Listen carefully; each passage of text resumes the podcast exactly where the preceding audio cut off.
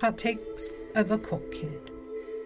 Check out frankietease.substack.com for more information. Unconditional love, endless devotion. By offering the right package, you can control people's minds and close them off to everything else.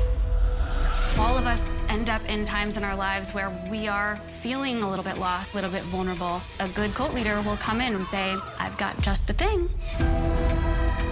An elusive promise is a surefire method for hooking people in. You can say anything as long as it's for the church's purposes. You're now so programmed to so easily accept death. There are alternatives. To lead a spiritual movement, you have to show perfection in action. It's very important to convince people there is something sacred about you. Cult leaders adopt whatever stance can be effective for them. Mass weddings, drugs, plastic surgery, weapons to fight evil. You need people to think that you mean well. You can't have them feel manipulated. Manson said if they're completely helpless, they're of no use. The number of followers is like money in the bank. The more you have, the more power you have. I think about those 900 people following this evil man to the point of no return.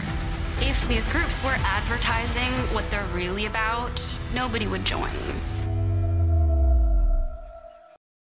Hot Takes of a Cult Kid. Check out frankietease.substack.com for more information. Welcome to Hot Takes of a Cult Kid. I'm your host, Frankie Tease. Today I'm going to continue reviewing How to Become a Cult Leader. Great show, guys. Great show. Episode 2 Grow Your Flock. In this new documentary by executive producer Peter Dinklage, the Grow Your Flock episode, which is number 2, covers Jim Jones. The cult, the People's Temple, was all the rage in its time before there was 900 deaths. Jim Jones, a preacher in United States, eventually grew from 50 to 20,000 members across two continents. Jim Jones was revealed in the show to be fascinated with Hitler and also pro suicide. Yikes. He attracted a multi race congregation focusing on civil issues of the time, but that was a farce. He practiced faith healing, which is revealed to be a charlatan's trick, using actors who say, I'm healed. Yeah, no shock there. Uh, Jones used the plain folk type of propaganda, which in the documentary they call code switching, seeming to be just like the followers he wanted to attract, feigning interest in civil liberties and preaching apocalypticism, the end of days, and doom. Jones promoted communal living, which called Jonestown, where if you're serious, you join the flock and give up all your assets to further the cause. As Dinklage points out, it's endless opportunities for. I noted in my live tweeting of this show that Profundity Yours is a cult doing this now in real time. In Texas, journalist Ciaran Warner, who's actually from Minnesota, went to the place, Marietta, Texas, and broke the story of Profundity Yours, an apocalyptic New Age cult that's again in Marietta, Texas, which has extreme behavior, beliefs, and the female leader claims to be an alien able to heal, time travel, and the like. Her supposed husband is in jail on charges of child pornography. The feds got him on that. The cult has a ranch which a member gave the leader in devotion, and they now live there. The amount of followers unknown, but you can see their Facebook and YouTube channels have a lot of followers too, who give the cult membership dues and pay upwards of 500 an hour for spiritual guidance. See more at Siren Warner on YouTube and TikTok for further reports. Or my other show, Frankie Files Podcast, has a playlist on at Frankie Files Podcast YouTube. That's profundity yours. So when you give up everything and go and give your assets to the cult, the cult wins. Back to Jim Jones and the People's Temple. episode two of How to Become a Cult Leader, Jones claims to be the reincarnation of Father Divine, and there's a lot of backstory given there. It's worth a, a view for sure. They find that growing the flock is fairly routine. In 1971, he begins using drugs. Jim Jones uses all types of drugs, and his pharmaceutical existence fuels erratic behavior. But the documentary reveals, though his claim to fame is a mixed race of followers, his planning commission was always all white. Yeah, I'm not surprised. Between 1971 and 1976, Jones was busted for indecent exposure, and it is kept quiet with help from police. Being super enabled by this, the getting away with it went to his head, and he desired more freedom than America could offer seeking the right location away from California and peering eyes for Eden, aka Jonestown, Jones found the socialist country of Guyana would work just fine with their pay to play politics.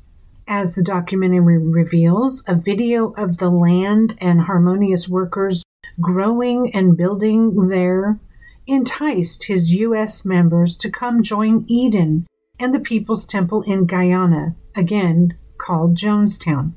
Once at Jonestown, armed guards kept you in the facility, and members weren't allowed to leave. It's human trafficking, folks. How must they have felt upon arrival? Lies were told that the guards were there to protect the encampment, but that's not the truth. On November 14, 1978, California Congressman Leo Ryan went to Guyana. The congressman had heard so many concerns from his constituency that he decided to travel to the People's Temple in Guyana. You see, members at the original location were going there by droves, and families couldn't reach them once they went to Guyana. We know why.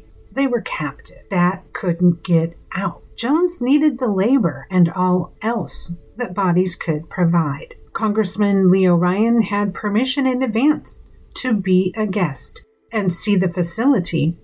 Everyone was very contained during his visit as he arrived by plane, creating a fair impression, but hostage notes were given to him as he was there, and he then realized he had a problem much bigger than he thought. People were clearly being coerced to be here and even held captive. They wanted out. The congressman went back to his plane, but never made it. He was shot by the Jonestown member and never made it back to California. The next thing we know is that 900 people were forced to drink Flavor Aid with cyanide in it at gunpoint and go to their death men, women, and children all died because a drug crazed, fake, faith healing incarnation of the Divine Father didn't want to pay for his killing of a U.S. congressman. This is what made Drink the Kool Aid a famous saying, though it was actually Flavor Aid brand that was used. Today, this story cannot be told enough, illustrating that with enough religion and lies, you can get people to do almost anything. This coercion, narrative, deception is common and is usually extreme. If you want to hear what really happened on the last day at Jonestown, type in Jonestown Death Tape on YouTube and you can find a restored rendition of the tape. The hypnotic tone Jim Jones used to preach to these people and preach them to their death is incredibly telling. The baby is crying in the background, the grief and confusion. It's a cautionary tale which I, for one, hope is used through time to prevent any such mind control from ever happening again. For this reason, we have to keep critical thinking. Thanks for listening to Hot Takes of a Cult Kid. I appreciate your likes, shares, and comments and rating of the show to help it grow. We will continue reviewing how to Become a Cult Leader. And do watch the Netflix documentary. Hot Takes of a Cult Kid. Check out frankietease.substack.com for more information.